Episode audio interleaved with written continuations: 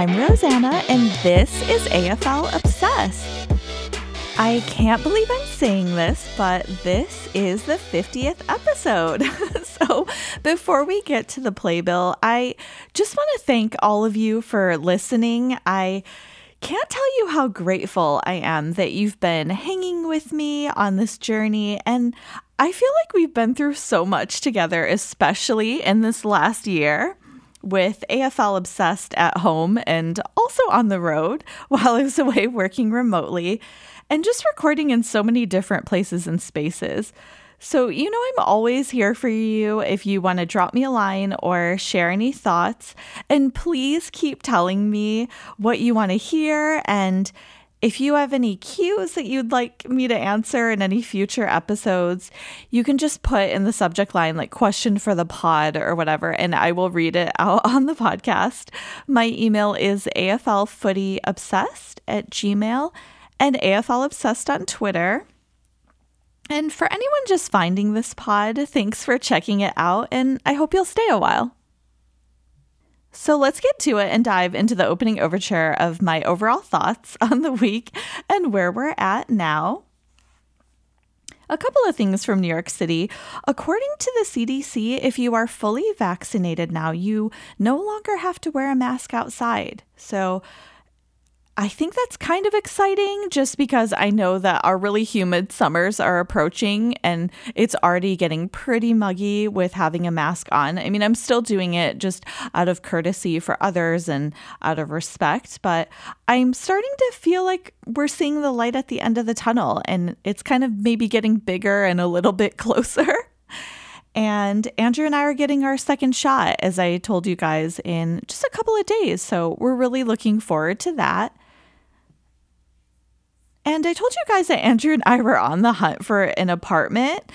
And I just have to tell you what it's really like to search for apartments in the city, in case you're curious. I guess just to illustrate what it's like to hunt for apartments in Manhattan, it's definitely the kind of place where you may or may not cry when you're looking at real estate just because of maybe spacing issues and capacity. I know there were a couple of units that we looked at with literally not a closet at all in the entire apartment.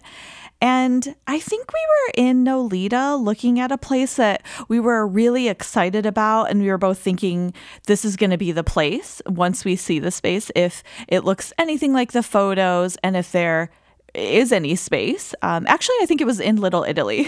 so, um, but yeah, we're just renting, we're not looking to buy. And it was a hilarious sort of situation where the realtor showed us a studio and assumed we might not notice it was actually not a one bedroom. but, you know, there's no door to where the bed or anything around that would be. But we walked into the place and there was kind of a little small, almost like foyer area that was just so compact. You really had nothing else to do but like look out the window. And so I couldn't help but look out the window. And in kind of like typical New York spaces, I feel like there's a fire escape which kind of covers almost the entire window.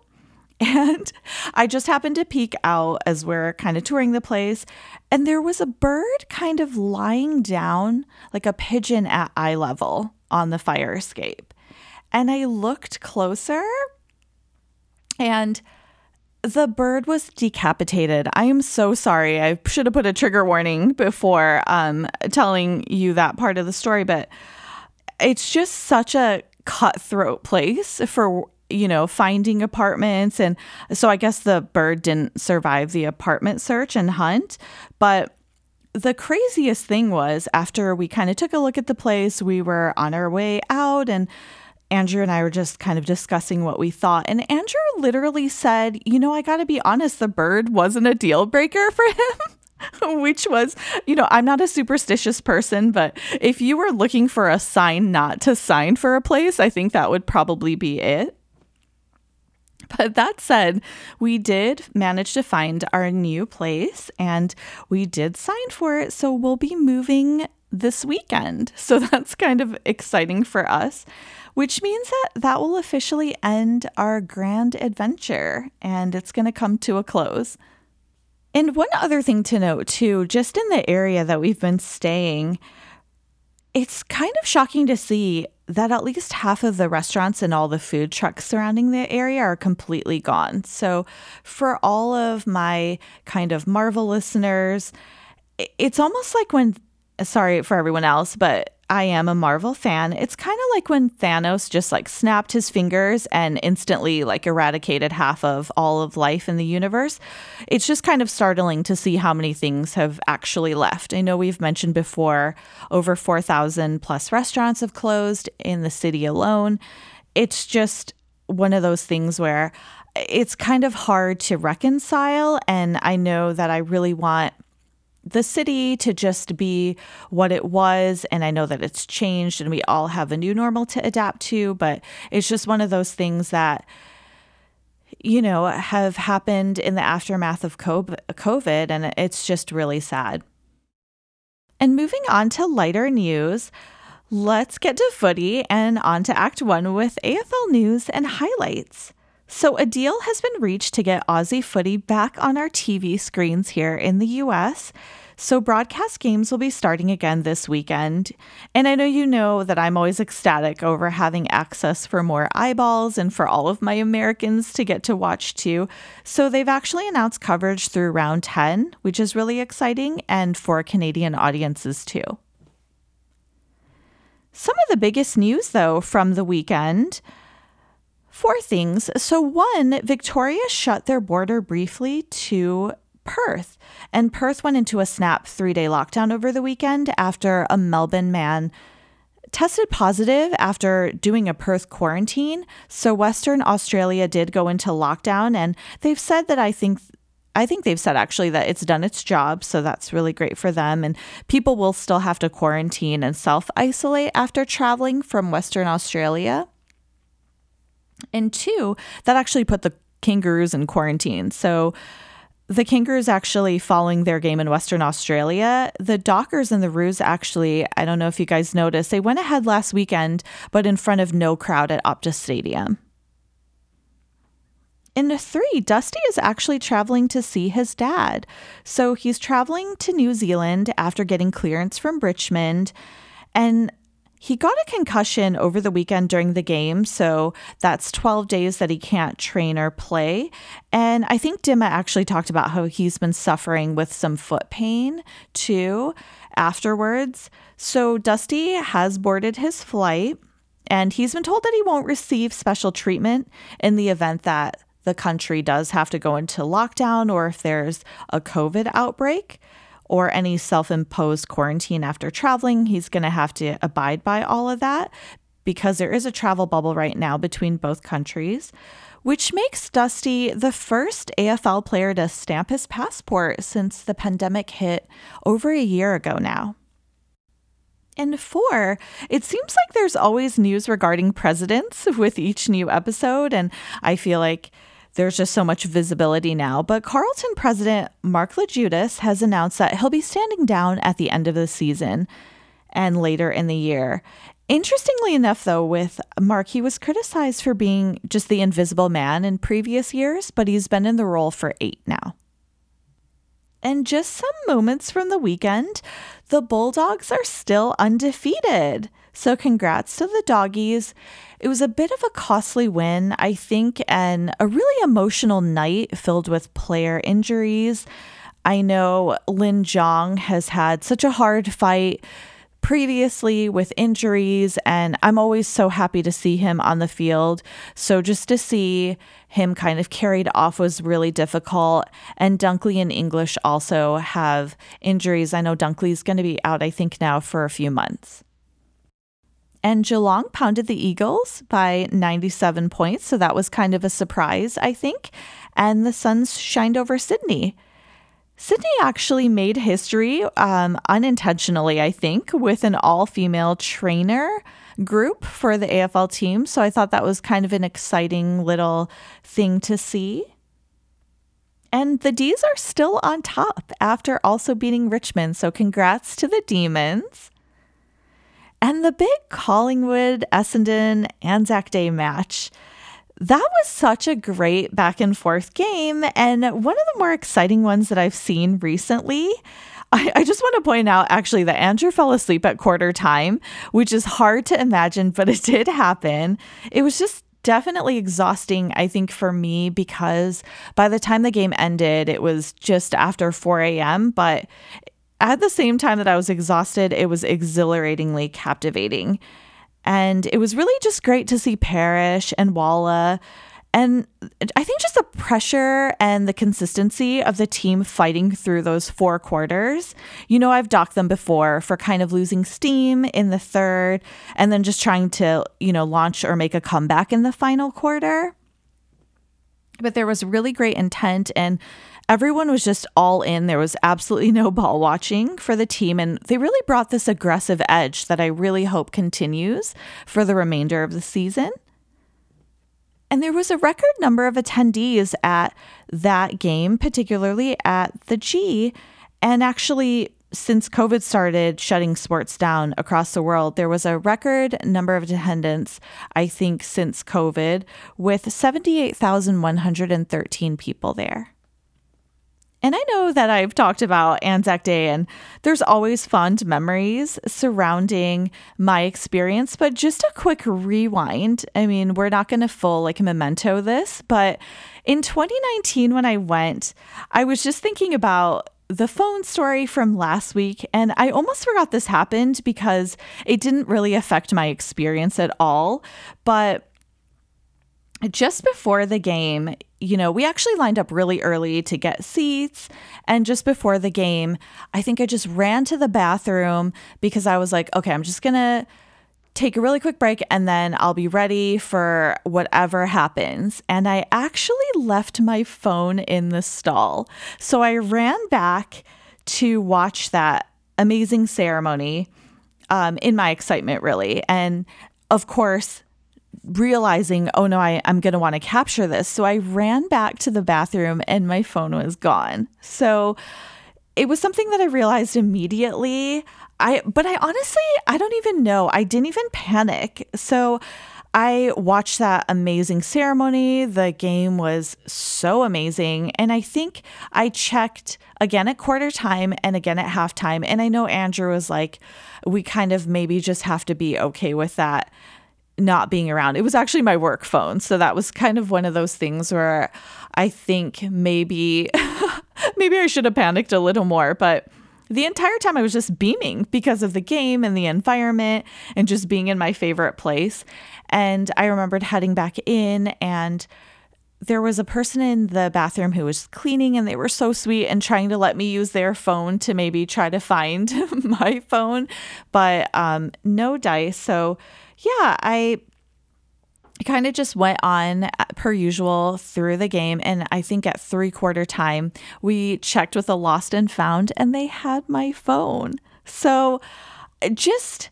I, you know, that stadium can hold over 100,000 people. I think that day there was over 92,000 people. So mad props to Australians and footy fans, I love the community, but just the fact that my phone was there and didn't disappear. I mean, I can't say that that would be the same case here in the US in any of our stadiums. I'm just thinking, I don't want to put us down, but maybe even at like MSG or anything like that, I think I would have just had to be resigned with the fact that I wouldn't see it again. But that was just kind of one of those things where it just added to my experience so much more. And I really just felt as safe as you can feel and happy as you can feel in a stadium, but getting my phone back too was amazing.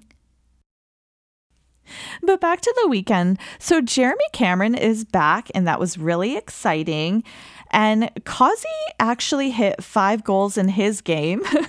he kicked five goals, um, which were only answered in the opposition by rookie Riley Thilthorpe, who I think we all remember from the draft. And just all the best to the boys um, that, you know, maybe didn't have the greatest of games. I know we had quite a few injuries this week. Hopefully, they'll all be back before we know it. But what did you guys think about the games? My email is aflfootyobsessed at gmail and aflobsessed on Twitter if you'd like to share. Okay, it's intermission. So, quickly during this time, let's just cut away to other sports. I don't know if you guys have been watching the Mets at all, but there was a total degromination against the Nationals in this brilliant performance by DeGrom he gave no walks and had just kind of this unforgettable master finish on such a high note and a record breaker on the mound and on the plate, where he basically pitched a perfect game and even got two hits. And the second of which was just icing on the cake because he got to score a run. So that's just been amazing thing, an amazing thing for us to see. And Japan has actually declared a state of emergency due to the pandemic, but the Olympics will still go ahead later this year. But now we're on to Act Two, where we have discussions about relevant footy topics and issues because there's always so many footy things to discuss. And lately, I feel like there's been so much talk surrounding the coaches, specifically the head coaches. I feel like there's so much scrutiny on them after the games with regards to team performance. You know, are they executing? Is there pressure? Is there flow and confidence and structure? And is there a clear and effective game plan and strategy? Is there an erosion of depth anywhere that we have to take into consideration? I mean, we all speculate, I think, with our own teams and also with other teams. And I feel like the discussions and articles now, particularly, are centered around are the wheels falling off at Collingwood? You know, what's going on at Carlton? I think Woosha's now advising Teague, and Ratten constantly is asked about how his team is going, but also with Truck, too. I think it's a bit unfair with him because I think everyone has an opinion, but you know, you can't flood the field with rookies and then say there's no clear game plan or style. But also with last year and the hubs and hub life and all of the personal news for some of the coaches, I know there was a lot of focus around Rhyce Shaw and you know, did he have the support that he needed? So I'm personally fascinated with coaching dynamics and almost like this precarious balancing act where they have to kind of find the right tone. I think making their mark really gave us an inside look at that. If any of you have watched it, I know I'm basically just an evangelist for the series and a tireless one, but you know, I have my rhetoricals. I have those rhetorical questions I told you guys about. And I'm always curious how you go about pushing individuals and steering them to team success while also just making sure that you know, you have the resources and the support and an infrastructure in place to build a team to succeed. And I know there's all these things that you really have to think about, like whether to play every kid that you have or to play every game to win. And what's the most important element, really, of kind of just building a team? Is it the connection? Is it their performance? Is it growth? Is it an environment that they need in to thrive, really. So I guess I'm always kind of evaluating and analyzing what makes a great coach kind of rise to the next level or what makes a good team great or exceptional. And really, how do you coach premiership players? And I've always wondered, I think, as I've said, just because of the balancing act, how are the coaches able to kind of continue to make the sport fun which I imagine is just why every player started playing in the first place, you know, but also to kind of strike this competitive balance because they have to be competitive when they go out there. So I think the head coaches really have such a difficult job to kind of weave and carve out a path to put the team in a position to succeed really every day, not just on game day. And I think that it's so difficult to assess really if a player is playing up to their playing potential.